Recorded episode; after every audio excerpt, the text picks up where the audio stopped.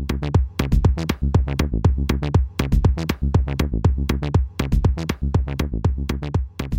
ladies and gentlemen, boys and girls. It's uh, Mel Herbert here. It's Thursday. It's December 19th, and this is Elon Daily. It's part of what? Come on, you can say it. It's part of Talking Tesla, and it's a network of shows. It's an actual network of shows. And today, let's talk about Ford. Um, this is from CNBC. Ford is going to add 3,000 jobs in the Detroit area by investing 1.45 billion on what new trucks, uh, SUVs, uh, electric, yay, and autonomous vehicles. Now, this article doesn't go into it in too much detail, and I was a bit disappointed, but it's good that there's some investment going on there. 3,000 jobs in the Detroit area. We like that. They talk about, you know, the Ford F 150 is the biggest selling thing, and then they talk about, you know, SUVs, and people really like them, but they really, in this article, do not talk much about, well, how much of this is going to be in electrification there, 40 Ford. I'm a little bit, as you know from the last few days, disappointed in the traditional car manufacturers and their commitment to charging infrastructure, their commitment to trying to keep up with Tesla. They seem to be just giving up. So I would like to hear more about this because if three quarters of those cars that they're going to build in this new Detroit uh, stuff is going to be electric, that'd be great. But I doubt it.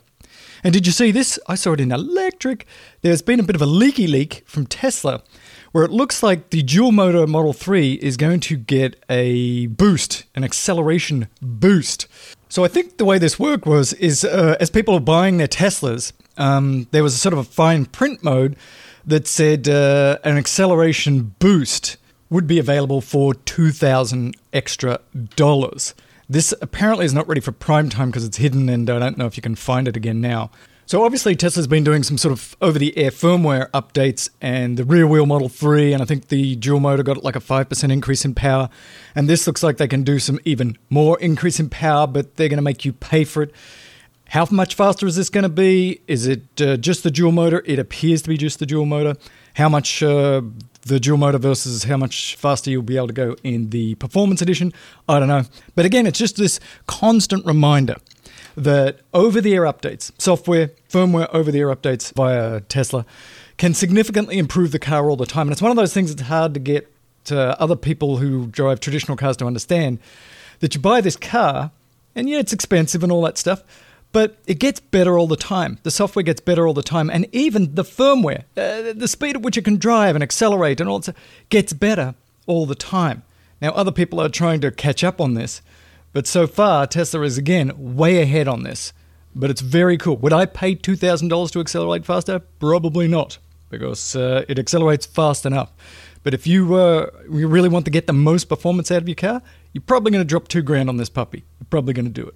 Now, as you know, ladies and gentlemen, boys and girls, SpaceX had a little rockety rocket launch a couple of days ago, and they stuck the landing. Thank you. It's somewhere. I said last time I thought it was in the 20s, but it's actually in the high 40s that they've done this uh, re-landing thing. And they tried to catch the nose cone. They've got a few rockety rockets on that, but it's nowhere near as maneuverable as the first stage. So they send out the boats with the big nets, and they tried to catch uh, both of these uh, fairings, but uh, didn't work. Uh, Mrs. Tree and Mr. Chief is what these boats are called. So it didn't work, but they're getting closer, and uh, this is technically very difficult. But these uh, nose cone bits are $6 million each. And I guess if they smash into the water, that's not too good for them. So good try. Keep going. It's going to be exciting when they start to be able to capture these uh, on the routine. One wonders how they'll do that, whether they're going to have to put some more rockety rockets on these things so that they're a bit more predictable as about where they're going to land, so that the, the boats with the big uh, nets can catch them better.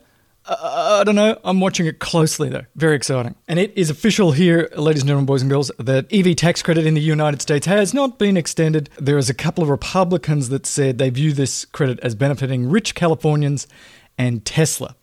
And of course, the retort to that is well, what about the $20 billion in tax credit that goes to the fossil fuel industry?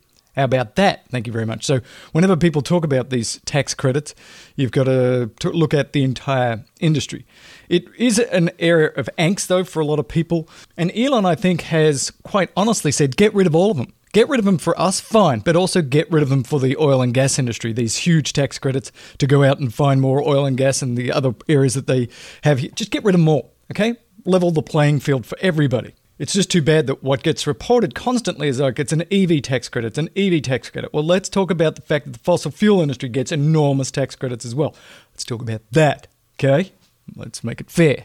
Here in California, they're doing a little bit differently. They're actually going to increase the EV tax credits, but they're also going to have how much money do you uh, make in there? Because I agree, if you're somebody making, you know, $500,000 a year, do you really need a tax credit compared to somebody who's making $50,000 a year that wants to get an EV?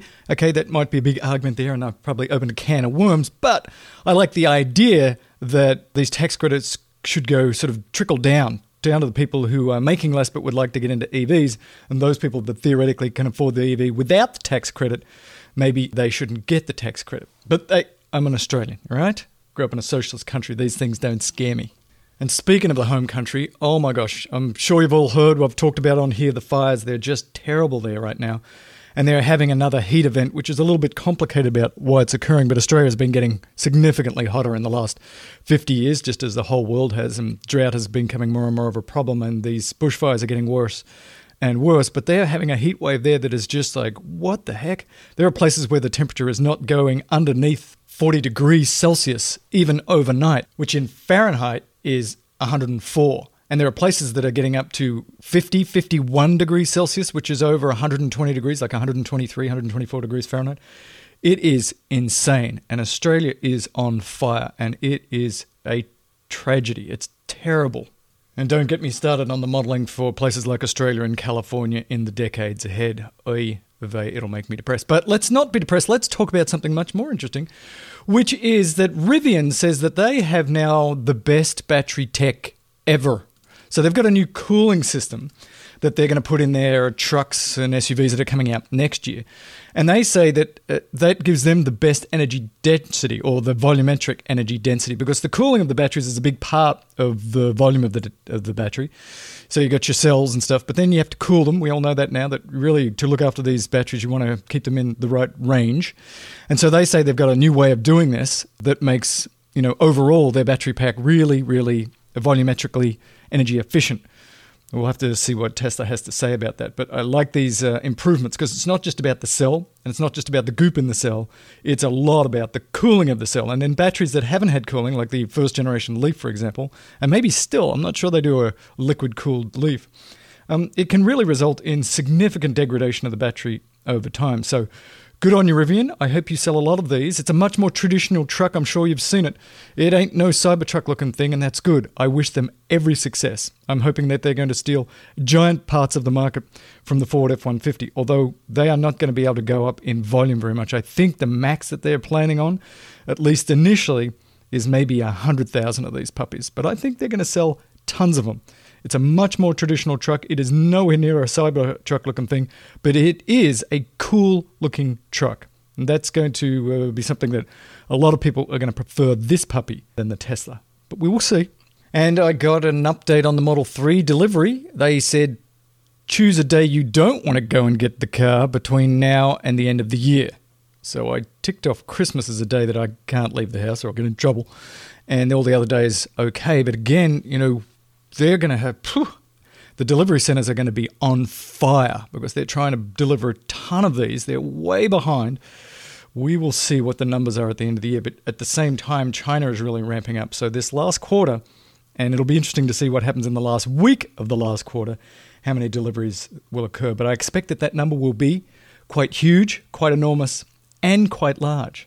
Ladies and gentlemen, boys and girls, my name's Mel Herbert. The show is Elon Daily. Give us a rating and review become a patron. Going to send out some more patron stuff this weekend. Got a little input from the patrons about uh, what we could do to make them happy because we want to make the patrons happy because they help pay for the show. And I got to tell you uh, that it really does help because the show does cost some cash to put on.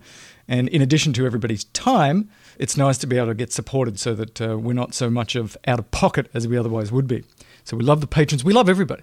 We love anybody that will listen to this ridiculous show. But we especially love, we especially love the patrons. They're like the kid of all your kids that you like the most, but you're not allowed to say. That's the patron kid. Herbert out. Talk to you tomorrow.